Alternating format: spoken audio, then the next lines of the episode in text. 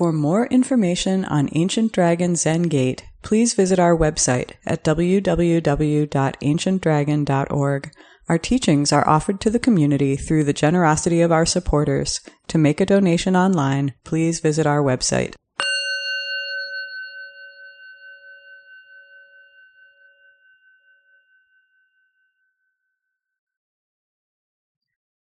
Not everybody, but several of you uh, were with us a few weeks ago when we were fortunate enough to have again uh, Dale Wright talking to us. And he spoke in part about the tension or the dynamic between control and letting go. Oh, let me say here too, before I begin, I wind up thinking on my feet a lot and consequently can run on quite a bit. I think this talk can actually stop anywhere. So, um, and we'll be able to do something, I hope. So, uh, anybody, if you're noticing that, just, you know, you can do like this or let me know. Okay. So, so Dale Wright was with us and he was talking about the dynamic between control and letting go.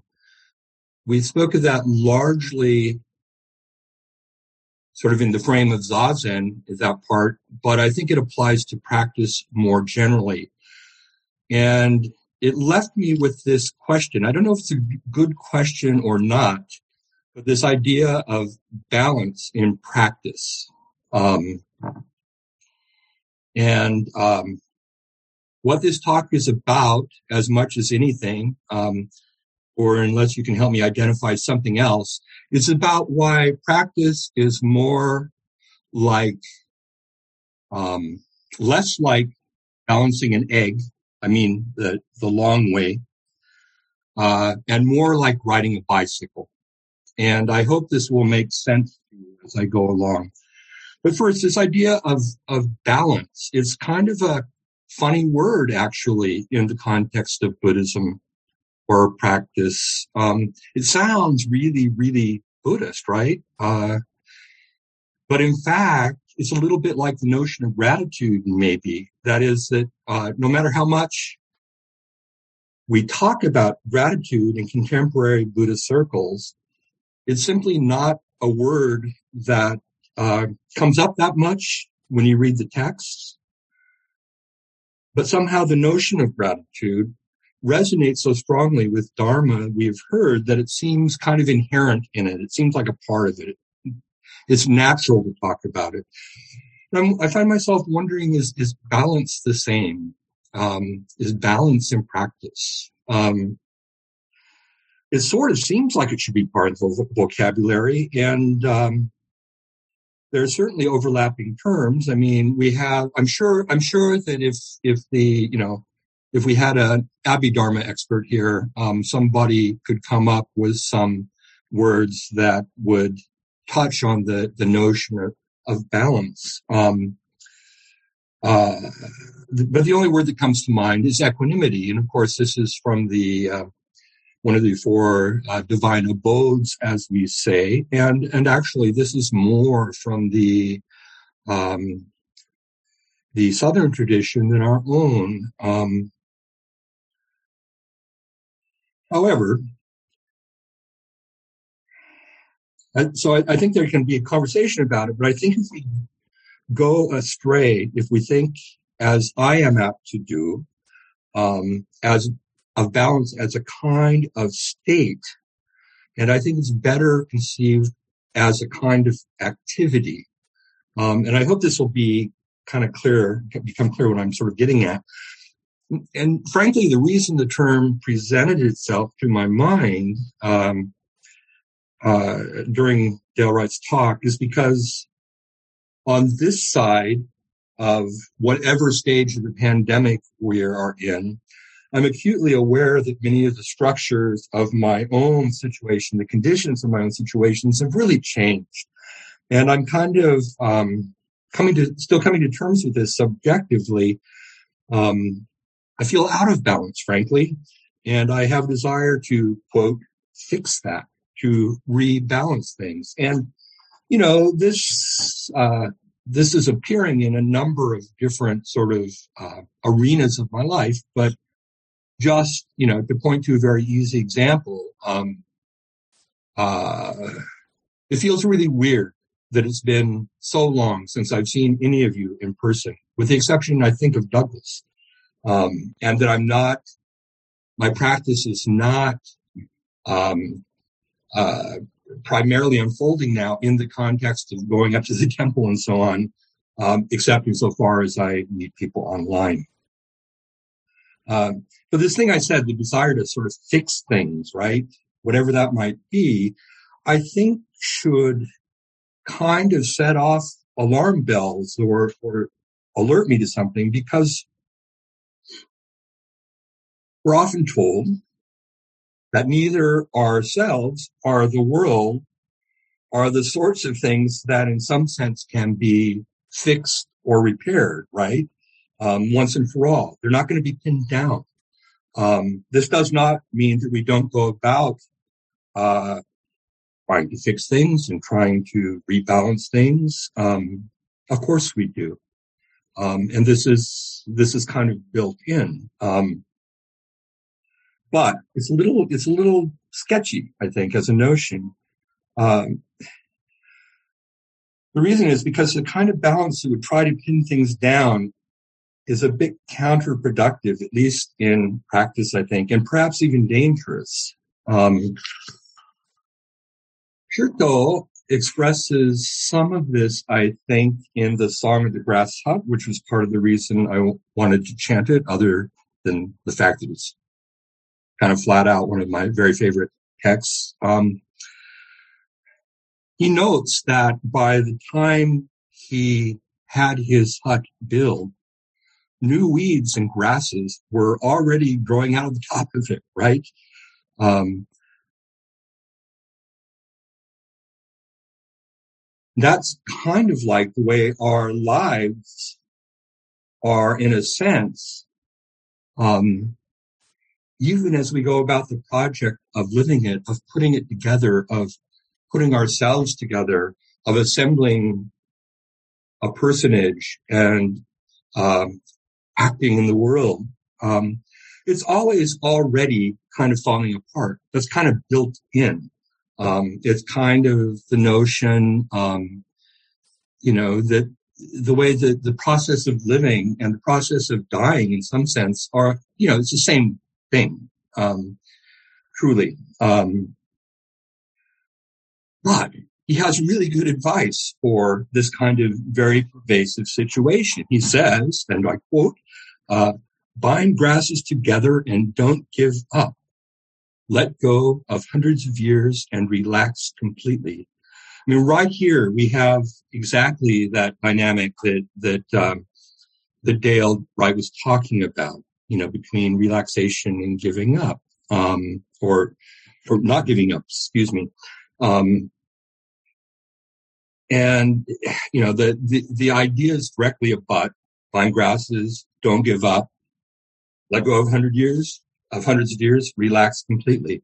And I think I was kind of playing with this and I realized it even kind of works if we sort of, you know, that polarity, if you will, um, kind of works even when we mix up the lines. So we could say bind grasses together and relax completely or let go of hundreds of years and don't give up.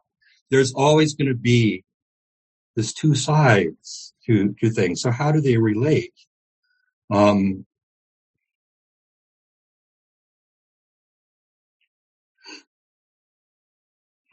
So there's, we need both, um, both the side of letting go and the side of working with the sort of wild, unpredictable, falling apart, coming together, uh, situation of our lives, of our intentions, our commitments, our vow, all this kind of stuff.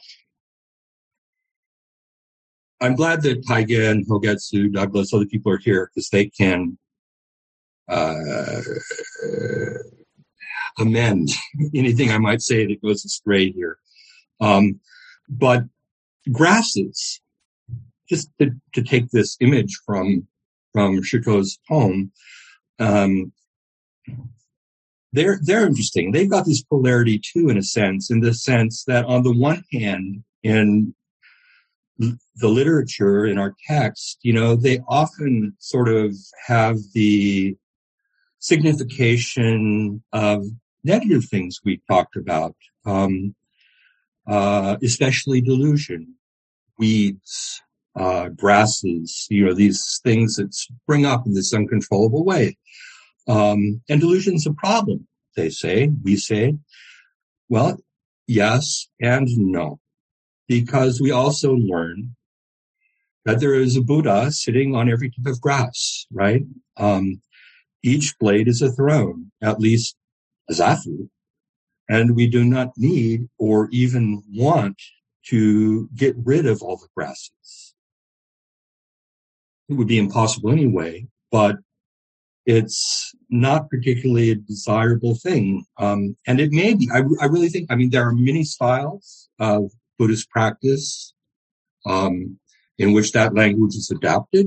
Um, it's also, uh, emerges again and again and again in the Zen literature.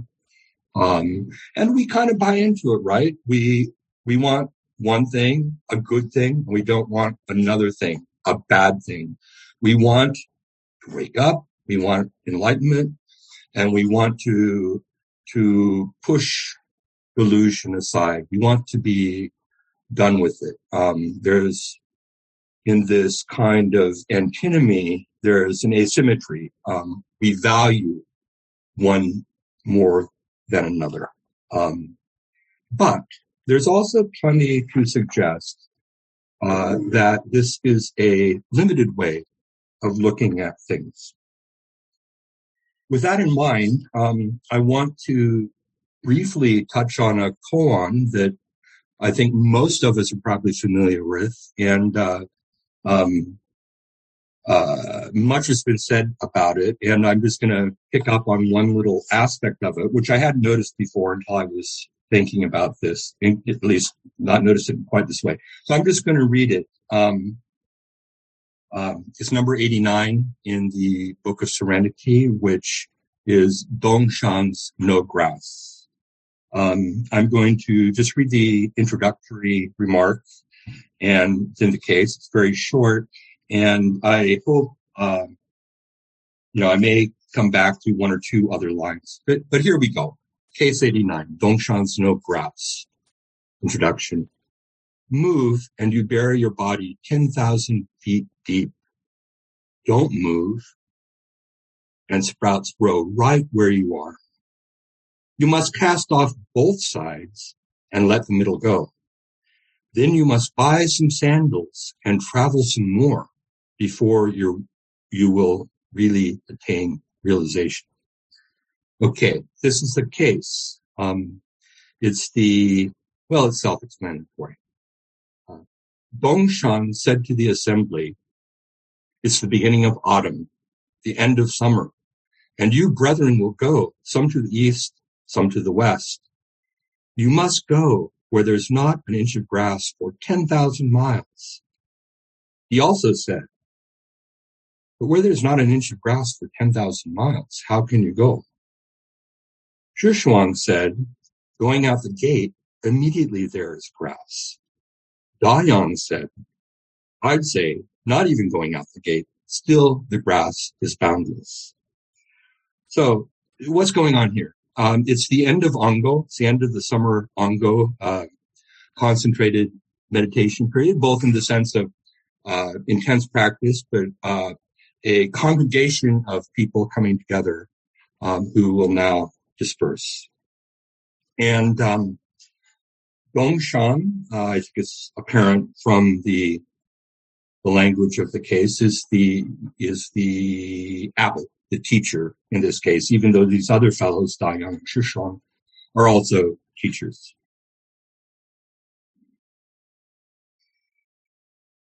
One way, you know, initially, I think looking back long, long ago, when I first saw this case, first read this case, it seemed like uh, Dongshan kind of presenting something, and and then these other guys kind of you know, so Shishuang sort of amending it, and then then Yang coming in behind and going, no, this is the real deal. Which in a way, that's what's happening.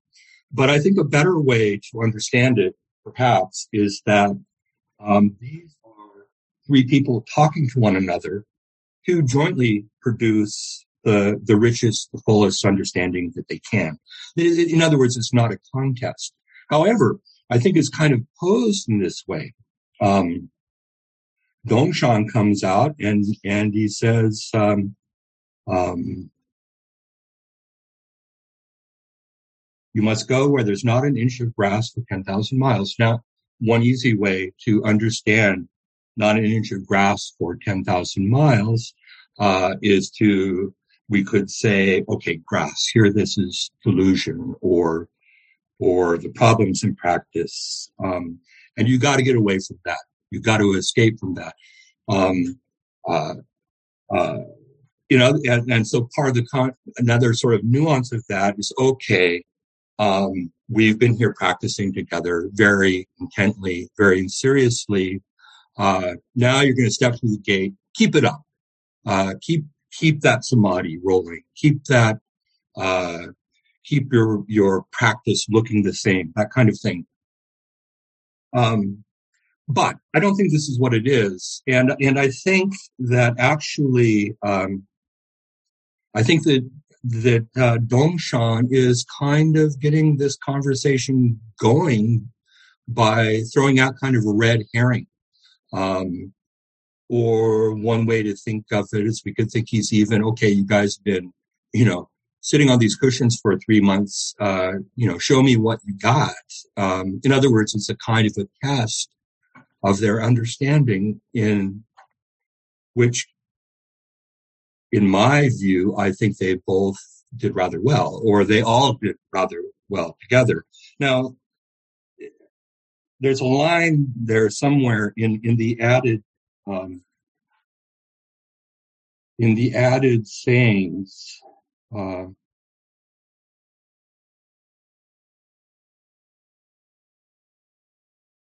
yeah, it's the very first one. Uh, the the comment person who had the saying says, um, in response to "You must go where there's not an inch of grass," he says he's luring cats into a dry well. Um, in other words, he's kind of uh, it's a trick question. He's trying to to kind of uh, throw off a distraction and uh, see if they take the bait, and they don't. They don't. Um,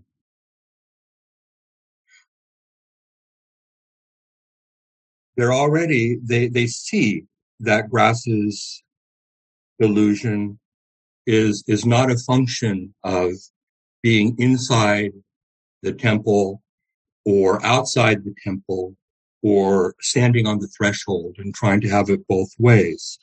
Uh, it's not a matter of uh, trying to hold on to or or get a hold of something pristine in our experience of zazen um, that we then uh, lose in some sense. So, so I think these answers are. I mean, it's all it's, it's, it's as if they're looking at each other and they see, oh yeah, grasses are already coming up between your toes. You know, maybe they're popping out of Dongshan's eyeballs. You know, grasses here, grasses there, grasses, grasses everywhere. Um, And if this is the case, the integrity of their practice can't be a matter of sort of going out, either sitting on your cushion and sort of extir- extirpating grasses or stepping outside the temple gate and trying to mow and uh, dump Monsanto chemicals on everything that's popping up in every crack of the sidewalk. It's not going to happen. In the same way, I think part of what is here and in so many of our texts is this assertion that waking up does not depend on getting rid of delusion. Exactly. I mean, of course, there's that sort of element. We try to always sort of lean into awakening and away from delusion naturally, but uh, it can't be that. Um, you know, I don't know, Genjo Koan, uh, you know, Dogen talks about uh, the way that uh, you are not divided by awakening, and the way that uh, enlightenment or being awake and delusion do not obstruct one another. You know, I'm sure this echoes with the four Dharma Dhatus, all that stuff. Leave that aside. Um, and it is how we think about the relationship between awakening and delusion that is ultimately behind, you know, the apparent antinomy, conflict between the one hand letting go, and on the other hand, uh, being in control, like not being passive in our practice, but actually taking agency, actually um, bringing to bear intention and vow, all those kinds of things. But it's not about waking up. I don't think can be um, about getting rid of delusion. You know, maybe it comes and goes. Maybe it the mislift a little bit sometimes, but uh, it's probably not going to happen, and it probably, in some sense, shouldn't happen. Doesn't need to happen. We let go completely, and we. We attend to the difficulties of our lives and practice.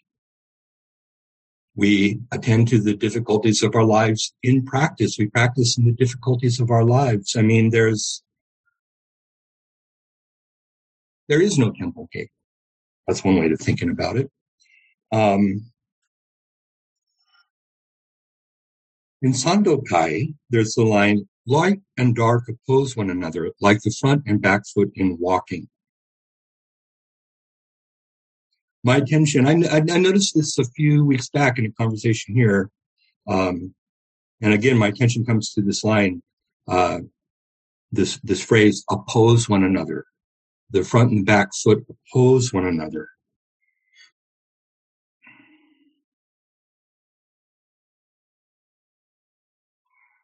But it would be a mistake to fixate too much on this opposition. The bigger image is of walking. It's of going forward. It's of taking the next step in your practice. And again, uh, this seems to be part of being the introduction to uh, the case where, you know, with the, the line in the last sentence, then you must buy some sandals and travel some more. You got to just keep keep moving. Um, so so yes, light and dark, awakening delusion oppose one another in some sense. But when we think about walking, and of course, what I'm trying to say here, I think about also in practice. This opposition is kind of a necessary precondition, and that that is, in some sense, the front and the back foot in walking don't only oppose each other, they are supports of each other. They, they function together. Um, if I had a million years, I'd, you know, read Zenki again and make a, a, a bigger talk, but I'm not going to do that or inflict that on people. So, um, when we walk, what happens there? The front foot becomes the back foot, The back foot becomes the front foot. Either that or you stop walking. You stop walking. In the light there is darkness, but don't take it as darkness. In the dark there is light, but don't take it as light. Just keep letting it spin. But it's not a, it's not a uncontrolled spinning not completely controlled or completely uncontrolled. But I guess the point I'm trying to make is that in this revolution, um, our intentionality, our vow matters, right? Um, someone again here at some point, and I think it was tied in, uh, said something about walking, you know, because we've had this conversation before and we've discussed this image before. And, um, and, uh, Taigen or somebody else said, well, you know, walking, that's just controlled falling. I don't know if that's an original thought, but it's very, it seems very true. In other words, the whole situation of of not being dead, of moving forward, uh, inherently involves this dynamic of losing balance and coming into balance, perhaps toppling over, kind of leaning in the same direction, perhaps going too far the other way. But there's constant, it's a dance. It's a dance. And that is why it's not balancing an egg, right? Um, I suppose it can be done. I've never witnessed it personally. Um, but when you think about that, that's probably the most unstable situation in which an egg could actually be because the slightest breath, the slightest tremor is going to topple it over. Um,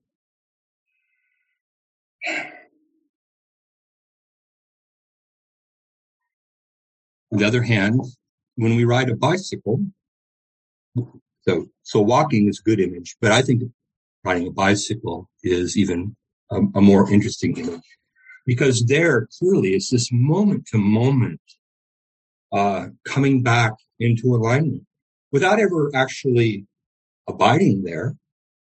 Um, it's just this constant kind of thing. And actually, in that situation, uh, as a bicyclist, and I'm sure that others of you have that experience, you're much more stable um, uh, moving forward and actually moving forward with a bit of uh, with a bit of energy, with a bit of speed, right? Um, it's not a matter of getting it exactly right. I've seen guys balance on bicycles, you know, for a minute or two minutes. Pretty impressive. I think they have to work really hard because it's inherently a really unstable situation. Now, this is not to say that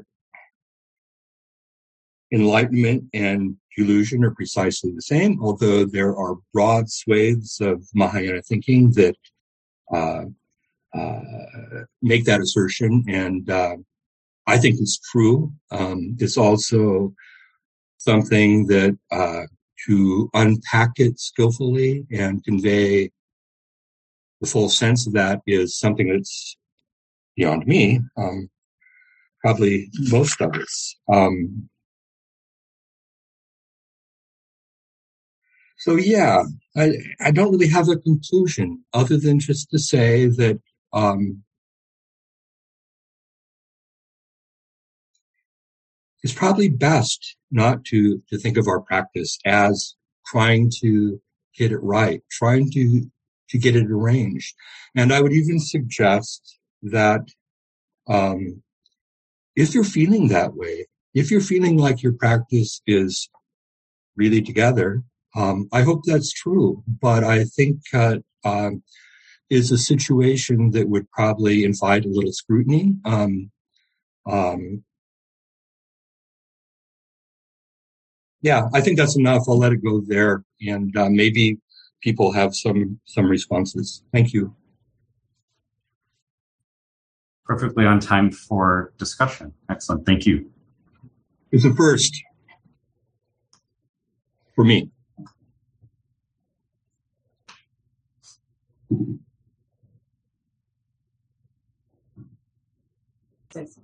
Um, Asian has her hand raised. Can you hear me? Yes. Okay. Um, thanks for a really nice talk and bringing out one of the one of the, a, a nice finer point to to kind of ponder.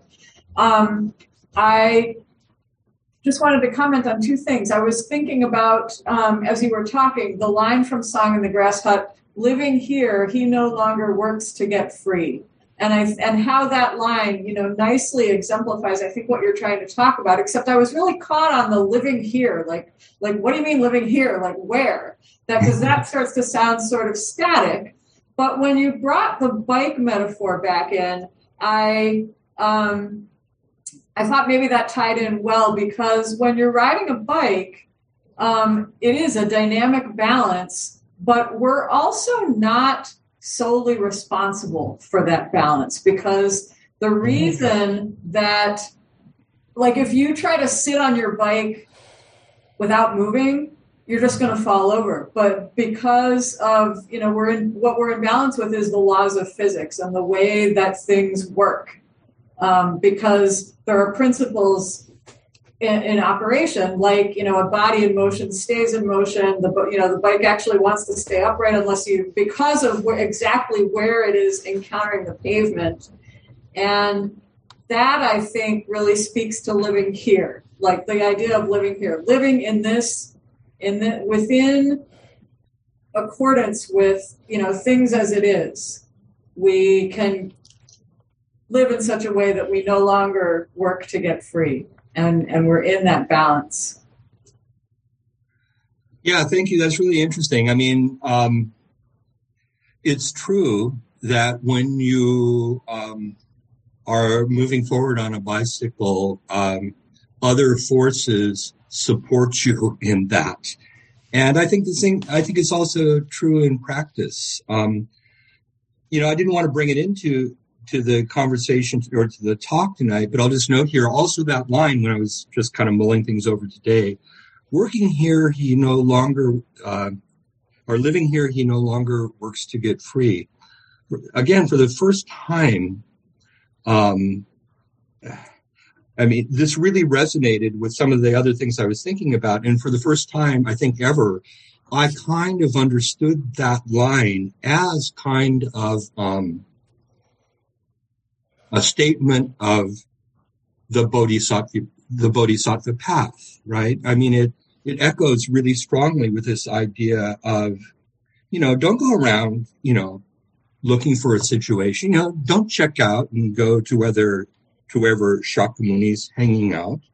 Uh, stick around, uh, have a stroll in the grass, do your best to help, um, and um,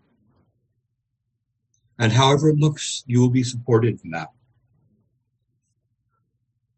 And I think that activity also is um, looking at what you're doing. You know, just with with all the, as part of practice, just paying paying attention to you know what's going on here and what what am I doing here. Yeah. Um, yes. Again. Yeah, um, thank you. thank you, Asian. Um, I just uh, kept going back to where you started this sense, this idea of balance. Uh, so uh, I think you were talking about relationship, actually. Um, that uh, so there's Suzuki Roshi saying we're always losing our balance against the background of perfect balance. So there's a dynamic relationship involved in what you're talking about that you can't find you know, the upright egg. Um, and I was thinking of Sando Kai, the, the the harmony of difference and sameness. That character Kai actually means to to match in some way. So it's harmony, but it's also a kind of fitting together. Again, you you broke, you broke uh, up there. I... There's a dance about Okay, uh, sorry. Um, yeah, the the uh, harm, Sando Kai, the harmony of difference and sameness. The word that we translate as harmony, also literally that character means to fit two things fitting together perfectly, like pieces of puzzle matching. So there's mm. this sense of so what. So I I agree with your saying that the idea ideal of balance isn't exactly it, but there's a dynamic. Um, relationship somehow, you know, also with silence and illumination and the guidepost of silent illumination, you meet both are part of the part of the dynamic. So um, I don't know. I just you you had me thinking about um, polarity and relationship and and how it's not we can't set some rigid idea of what it is. It's being alive is kind of messy. and uh, um, so, how do we find a way of uh, uh, interacting with uh, the, these these polarities and uh, Uh, so anyway, I'm just throwing in a bunch of words to amplify balance, harmony, and and uh, so forth. So anyway, that's what came up for me. Yeah, thank you. Um, yeah, it's really well the the harmony of difference and sameness. Um, in many ways, it um, as you pointed out, it it it uh, addresses at least the same kind of seeming problem, uh, but in such a way that to show that no, this is not this is not a problem. This is just how things work. This is just what practice looks like in the same way that sickness, old age, and death are just what human life looks like. It's not, it's not that there's a problem there. It's just that, I mean, there is for us and from a egocentric point of view, but it's just a particular form. It's the way that, that this is a form that life, human life takes. Um, and similarly, I don't know. I mean, it's really hard. Harmony, difference, and sameness. You know, we could say, okay, uh, you're going east, and Dayang, you're going west. Um, different directions. And it's not like it doesn't matter where anybody goes or when anybody does. I mean, Suzuki Roshi talks about, um, sometimes uses the image of, of a railroad track. It's boom, a straight direction. And for some purposes, that probably works. But I don't think that's not been my experience of practice. It's, it's been quite meandering. And I'm starting to, um, accept that it may always be this way. Um, and so, so it's less a matter, you know, to sort of spin off on another analogy or metaphor. It's less a matter, it's not balance, less a matter of being straight, you know, the path can go any way. But what makes it difference where, you know, so the harmony of difference and sameness, the harmony of enlightenment and delusion. So yes, there's a, there's harmony. They work together and there's equality, but it's not a matter of indifference which way we go, right? We, we will always be scrolling through delusion, but um, not in an idle way. And by that I mean uh, that even though the path is not straight, if at every moment, or at least as many moments as you can manage, you are turning toward Buddha, turning toward Dharma, wherever it appears, turning toward Sangha. You may be going like this, you know, shooting off in every direction. But as, as long as you maintain that sincerity, that vow, um, I'm not going to say you're going to get anywhere, but you're going to be walking in the right direction.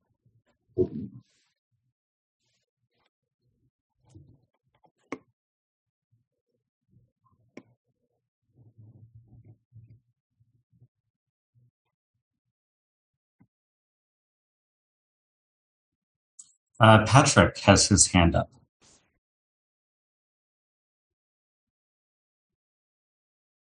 Patrick. Hi, Thank you for your talk. Um, I uh, I appreciate um, the discussion about walking and and um, opposites or this uh, harmony of differences. Um, I uh, I've thought about walking a lot, um, and uh, the first image that came into my head was the ministry for silly walks. Um, it's all walking forward. We just might look a little different when we do it. Um, and the the idea of um, opposites um, I think there's a lot to explore just the body connection of of opposites as we walk. Um, because everything's connected. Our, our, feet might be separate, but our legs are connected by our hips. And so in order, um, that first step, um, the, opposite hip goes back. Um, and with your, um, just thinking about this, you can turn your hips and that brings the other foot forward. And so you can have a silly walk, like think of like pulling your leg. Um, um, so you're still moving forward, but the body motion is backwards. Um, uh, in a linear sense, but in a circular sense, it's all working towards the same uh, spiral.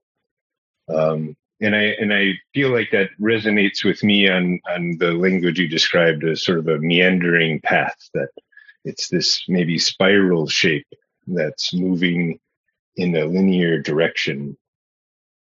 Um, and and along those lines, I I got the image of um, of the solar system. Um, what I um, saw in grade school textbook is just circles. Yeah. Um, the concentric circles, right?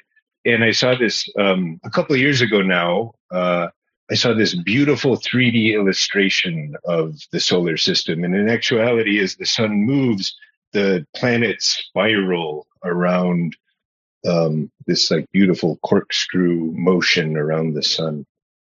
Um, so even though our general direction might be straight on the path, our um, our overall individual direction might be meandering, but we're walking all towards uh, that same point or goal. Uh, so I just wanted to say I appreciated your discussion. Thank you. I suppose this is, you know, the message of the Lotus Sutra as well is like you all think you're, you all seem to be walking off in different directions and doing your different silly walks, um, thinking you're going to get someplace else. But it turns out, um, you know, maybe take the more solar system view that you're one, uh, you're not all going off in different directions. And two, your walks are not silly. They're very nice walks.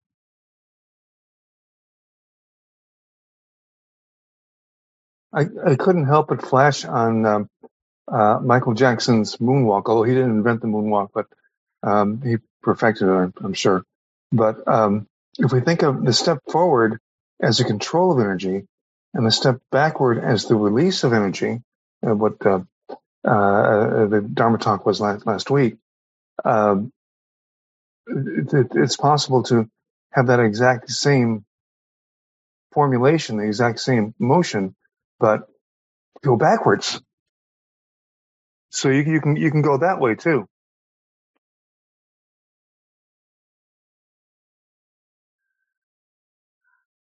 Thank you. Um, I'm going to have to uh, I'm going to have to chew on that one a bit. I don't have an immediate uh, response. Watch watch the Motown show. Okay, with pleasure, no doubt. Um, yeah. Uh, Katie also has her hand up. Hi, Katie. Hi, Katie. Hi. Um, thanks so much for your talk. I, I, I, guess what I have to say is somewhat superficial, but um, for some reason, listening to your talk, um, this was the first time I, I realized that uh, recognizing something as delusion doesn't stop it from being delusion. Um, yeah,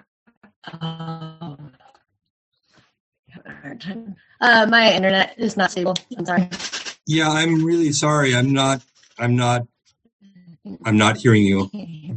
Did other people hear? Did somebody? Uh, okay. No, Katie, if you if you turn off your video, then your audio should come through better. Not hearing you. Okay. Uh, any better? So far.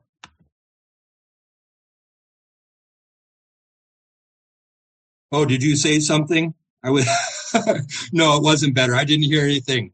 I, I, I heard, is it any better? And it was very clear.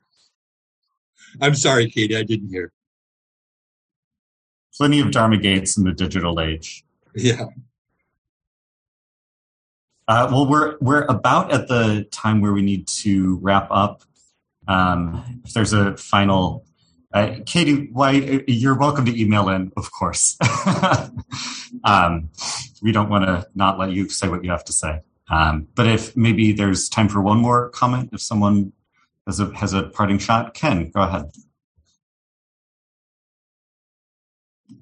Yes, the what I what I took from from the talk was um, uh, the the notion of balance in relation to delusion, and I I was trying to remember who it was that that, that uh, where I read this, but that ninety percent of what we think we know is delusion, um, and what and what I took from it, and, and, in particular, it was one line of the reading that stuck with me. That which uh, um, something I can't remember the first part, but he no longer struggles to be free.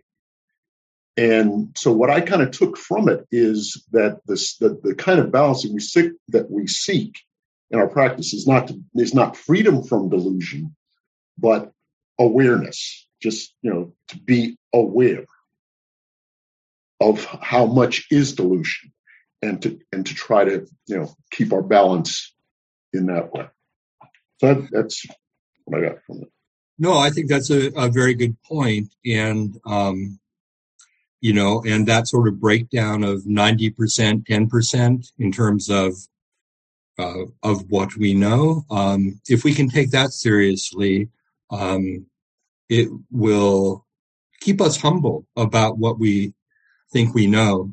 And if we can remain humble about what we think we know, we can be um, um, uh, open to the possibility of what we don't know and uh, um, uh, uh listen, look more attentively, right? We can learn something, uh, but only if we realize uh, that we don't know most things.